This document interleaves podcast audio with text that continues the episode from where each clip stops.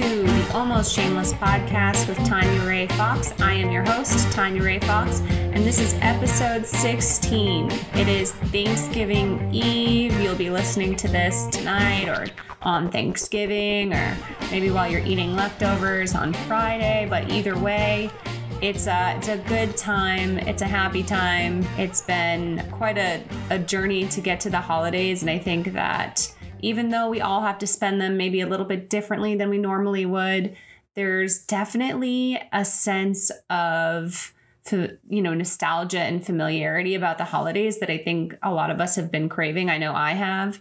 I put up my decorations last weekend, my Christmas decorations, my tree, everything because it's a late Thanksgiving this year. So I wanted to be able to kind of maximize the amount of time that I'm living with my uh, Christmas decorations and that coziness, you know? And I am go- going to, you know, really live in the moment. It's the first time I think in my life that we'll be eating Thanksgiving dinner and with the Christmas tree already up. And I just love having it up. It really does make my living room feel so cozy and homey and I've just been really loving it. So my vibes and my energy are good today, which is good because I have some things that I want to get off my chest. And really, the main topic that I want to discuss today is concerning the increasing sense that the NFL season is going to have to end up with an asterisk on it. And I think it's interesting that we are at this point with the NFL season because there have been these times where everything felt like it was going really well and pretty smoothly. And overall, the fact that the season has continued on without major interruptions in terms of week to week games has sort of lulled us into this false sense of security that everything is normal. But a few things happened today that have kind of thrown that out of balance again. And I just want to talk a little bit about what this season really means and how it's going to affect the legacy of the teams that succeed and the teams that fail going forward. I also have a few thoughts about the controversies surrounding Tom Brady and his performance in the game over this last weekend and you know how he performed against the Rams but more specifically how Bruce Arians and the team itself are responding to him and kind of what that means for his own legacy and his relationship to the Bucks, what kind of light it sheds on his relationship to the Patriots and Bill Belichick in the past. I find it really fascinating that we are getting this glimpse into a world in which Brady is not treated with kid gloves in any way in front of the camera or in front of the media. And I want to dive a little further into that because I think you guys know how I feel about the Brady versus Belichick drama by now. And this is sort of an extension of that. And finally, I have a little bit of a rant about the best and worst Thanksgiving foods that I mean, it's time. It's time to have the conversation about one of the Thanksgiving staples. I can't, I don't want to give it away, but there's a Thanksgiving staple that I am simply not on board with, and it's time I air my grievances. Okay, let's get started. Hot stuff coming up. So it was announced earlier today, uh, late morning, I believe, maybe early afternoon, that the Ravens Steelers game, which was supposed to take place tomorrow night on the NBC broadcast, has been delayed until Sunday because of positive COVID tests on the Ravens. Now, this is not the first game that has been delayed. It is not the first time that there has been very little warning. This is something we've consistently seen throughout the season. However, this is extremely short notice. It is the day before the game. It's the day before a holiday. This changes everything about the way these players are preparing for their week. It changes everything about their, you know, they've already had a, the Steelers specifically have already had their season rearranged because of the delayed game with the Titans, and their bye has been totally screwed with. The Ravens were going to be playing on a short week from their Sunday to Thursday, you know, which is something that you factor into when you're playing a team like that. Uh, that was a big opportunity for the Steelers to take advantage of a division rival. That has now changed. And, you know, there's a lot of animosity on behalf of the Steelers players uh, over this decision. And I want to read you a couple of their reactions on Twitter. So Juju Smith Schuster said, First, the NFL takes away our bye because another team can't get their COVID situation together. Now they take away our Thanksgiving primetime game for the same reason. SMH. Chase Claypool, the uh, breakout rookie wide receiver for the Steelers, says just simply, what a joke. Uh, tight end Eric Ebron said, I'm not going to lie, NFL, this is bullshit. And Devlin Hodges says, man, this is some BS. So uh, a lot of players pretty upset with this. And I, you know, everybody's first instinct is to always say, everybody's been dealing with COVID.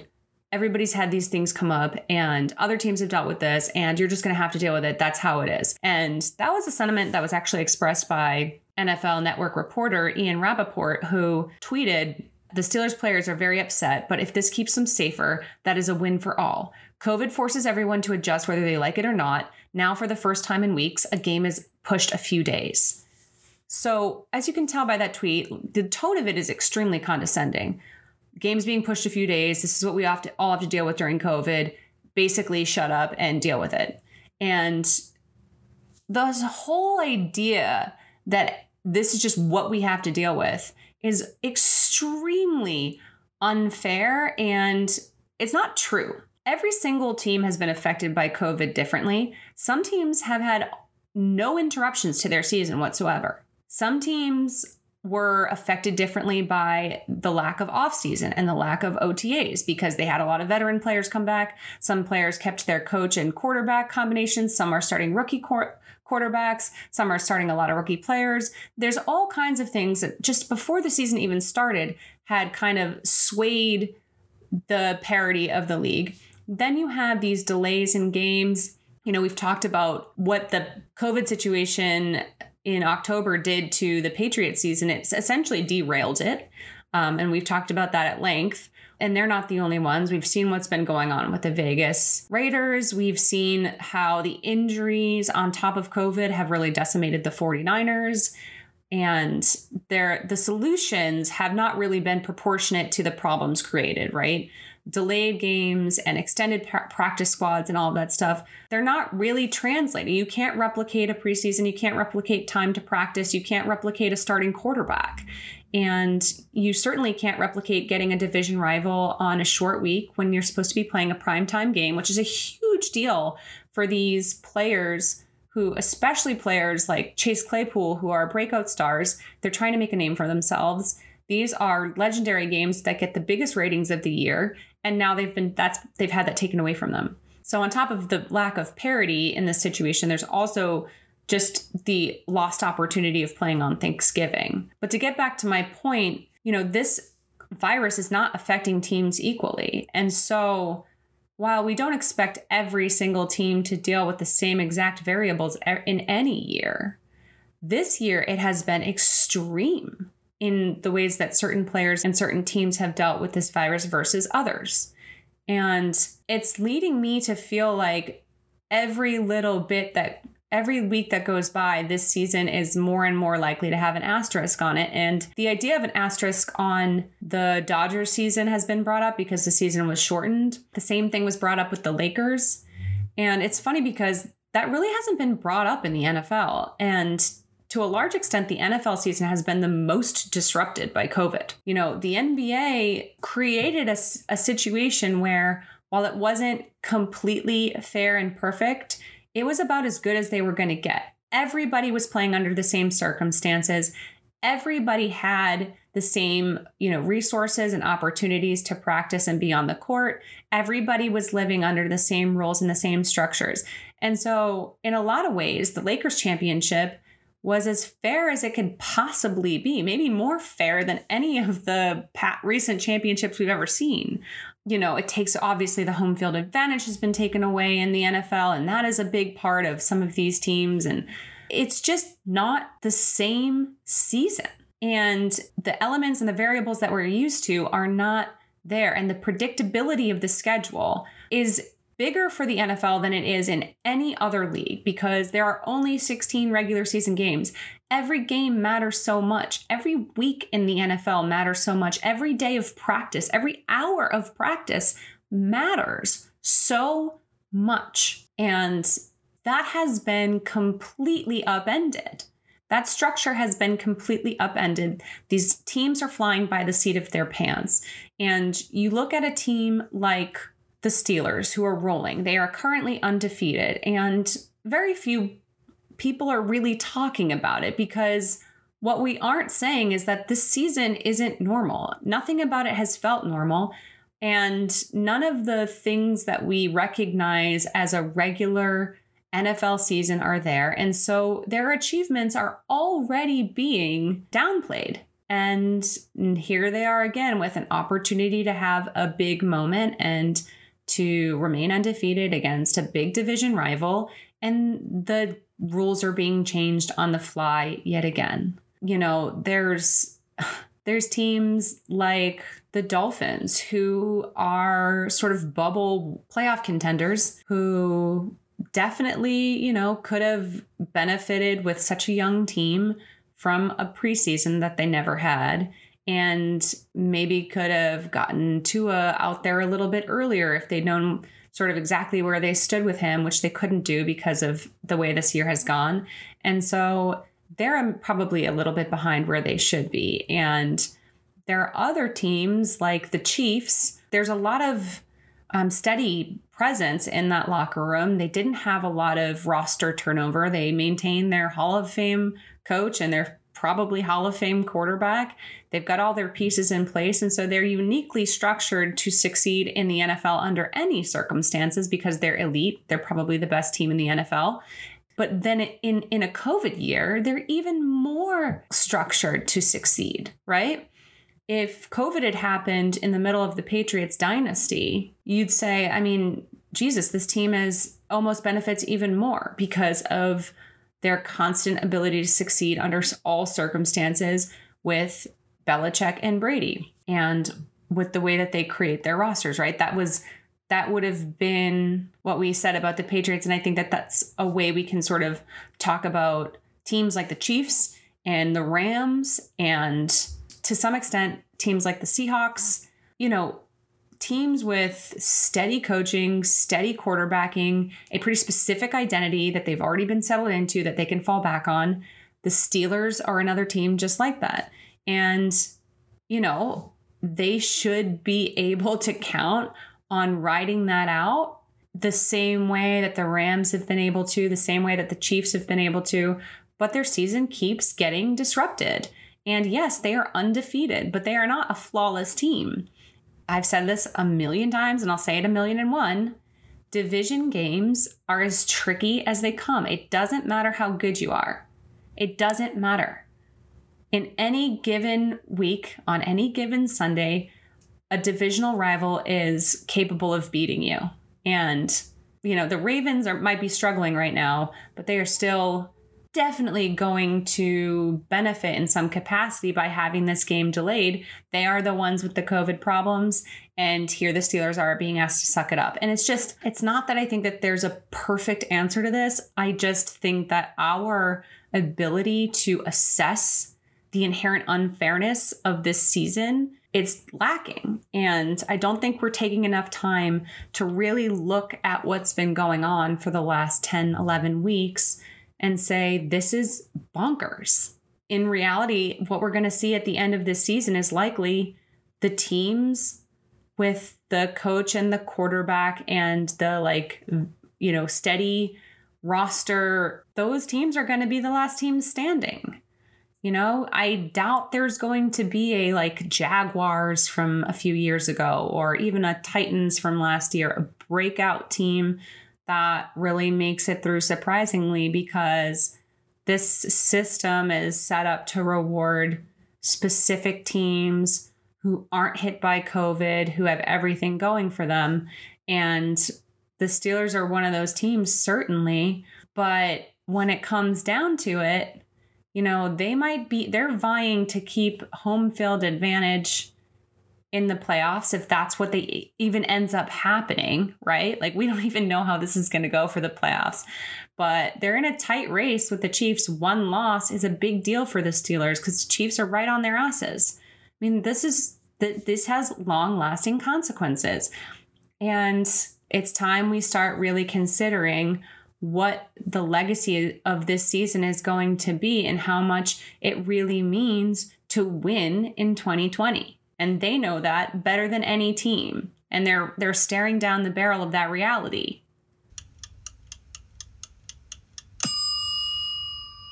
Hot stuff coming up. Okay, on the other side of uh, the NFL spectrum and the NFC, Tom Brady and the Buccaneers had another difficult game when they lost in prime time to the surging Los Angeles Rams, who appear to be gelling at just the right time this season. They are in a pretty difficult division with the Seahawks and the Cardinals right on their tail. And they are just defensively coming together week after week. And Jared Goff is really helped by the fact that his receivers are extremely reliable. Uh, I it was my first chance to really kind of dive into the Rams this week. Um, all season was this was my first opportunity to do that, and you know Cooper Kupp and Robert Woods are really perfect receivers for a player like Jared Goff. They create yardage themselves. They are playmakers, not just in, with their ability to be you know reliable and catch the ball, but you know create first downs and yards after the catch and bolster Jared Goff's ability to function in Sean McVay's system, and everything's coming together. And on the other side are the Buccaneers who have succeeded on, you know, on the grand scale of the season. They're win they've been winning games. They have a good record. They are in the hunt for the title in their division still. Uh, but they've lost their games to the Saints. The blowout against the, in their second game to the Saints was really, really disappointing. And they have a big comeback game last week. And then this week, things kind of fall apart. And Brady has an opportunity to tie the game. He's got, you know, he's in a vintage Brady situation where he's got a little bit, he's got some time on the clock. All he has to do is execute and get them into field goal range, and they have a chance to tie the game. Touchdown, they have a chance to win it. And instead, he throws an interception. And it's a bad one, right? I mean, it's just it's not a it's just a, not a good play. And once again, Bruce Arians comes out after the game and says he feels like Brady is having a hard time reading the defense. He's missing his reads and he's not seeing defenders in the secondary. And it's just a fucking wild thing to say about Tom Brady. I mean, this isn't a guy who was once really good, you know, and we, and we saw glimpses of brilliance. And he's this older guy, and his skills are diminishing. This is a guy who, for the first five weeks of the season, was was one of the highest graded quarterbacks in the league.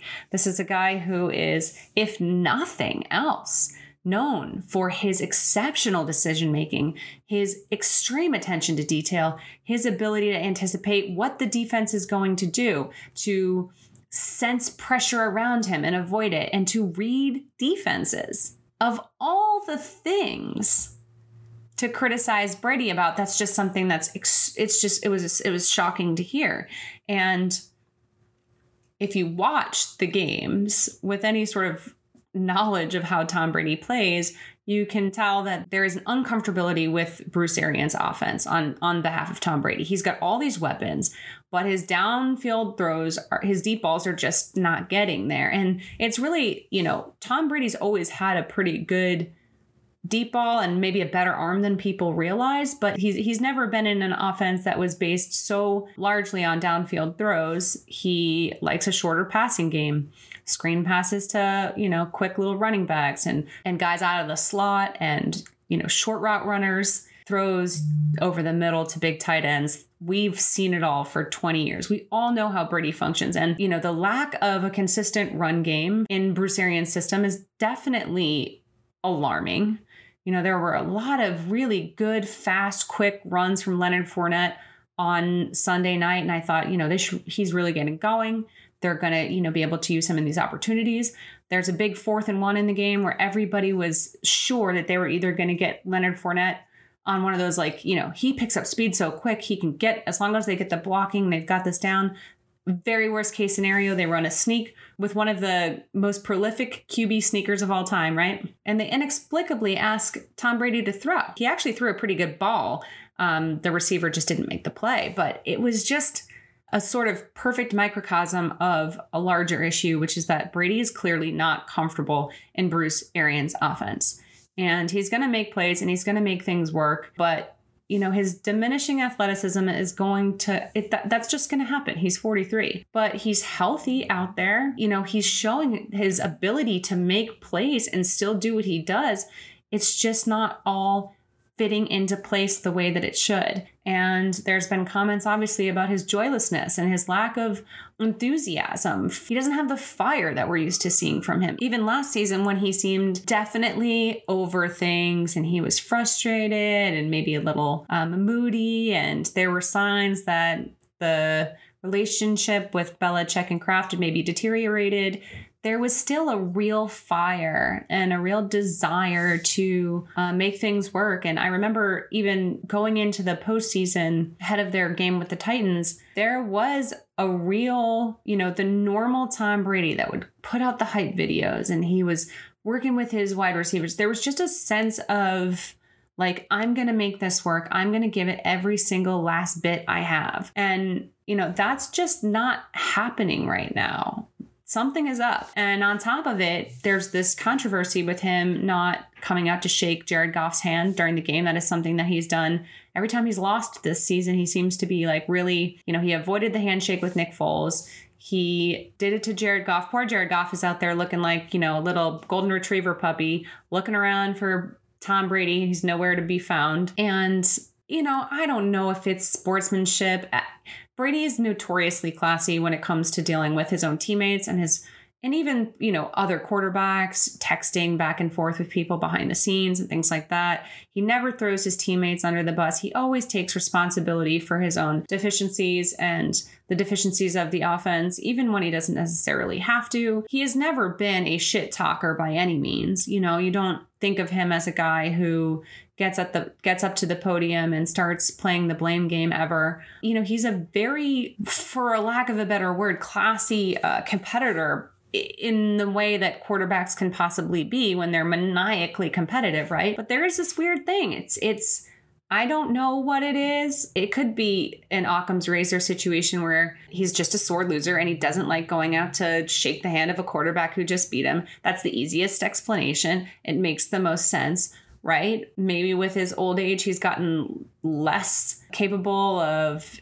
acknowledging his defeats. He's gotten more sensitive. Who knows? It seems a little backwards. It seems that as he's gotten older and he's become the sort of universally agreed upon greatest of all time, that he would let some of that go, that the chip on his shoulder would maybe smooth out its edges a bit. And instead, it seems to have gone the other way. You know, it might just be a level of uncomfortability with being on a new team and not necessarily feeling the same rhythm that he felt on the same team with the same head coach and the same ownership and the same fan base for 20 years. I don't know. But there's just something really off about everything in Tampa Bay. And, you know, it's like Gronk's there, but he's like not, it's like not really Brady and Gronk the way it was. It's almost like this uncanny valley version of Brady and Gronk. Like they seem almost like they're them, but they aren't. I don't know how to explain it, except for the fact that it's just everything looks like it's supposed to be right, but underneath the surface, there's nothing there. And it's unsettling. It's definitely unsettling to watch. I'm interested to see how the rest of the season plays out for him, but that is not a team that seems like they have everything that it takes to compete with the best of that conference, which is funny because certainly the AFC is a more competitive conference at this point. But you saw how they looked against the Saints and how they looked against the Rams. They had a good game against the Packers, but we'll see where, you know, the Packers are still a little bit of a mystery in their own way, right? No one coming out of the NFC East is necessarily a threat, but whoever the wild cards are, whether it's the Cardinals or the Seahawks. You know, Tampa Bay is likely to be a wild card themselves if they're going to make it into the playoffs. It's hard to see their path to even an NFC championship game, let alone a Super Bowl. Shall we?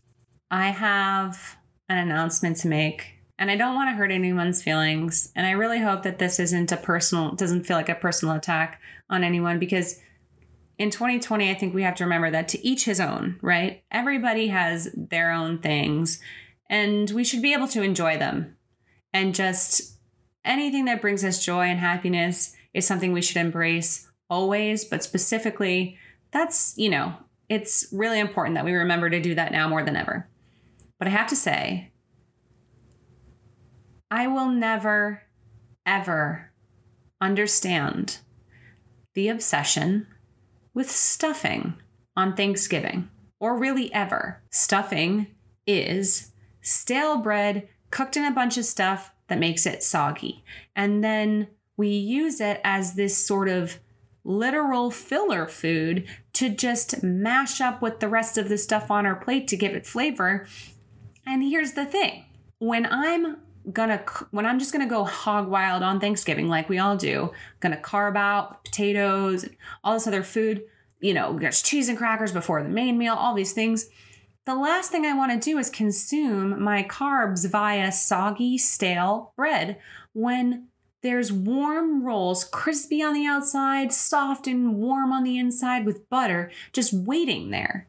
If I that's how I want to consume my bread on Thanksgiving. I don't want it soaked in herbs and spices and broth or whatever the fuck else you're going to put in it.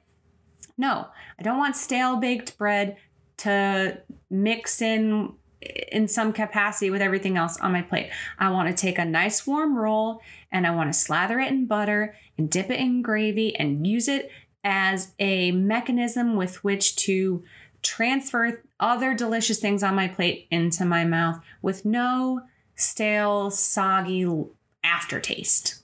It's not like if it's not like stuffing is the only way we can get bread into our lives on Thanksgiving. We can have as much there's crescent rolls, right? There's your normal dinner roll. There's all kinds of delicious buttery goodness that we can be taking and using as a way in which to put all the stuff on our plate into our mouths. And we're going to settle for stuffing? There's like, you know, those polls that they'll do on Twitter where they say, like, the most popular food from every state, you know, on Thanksgiving and all of New England and then into like New Jersey was stuffing.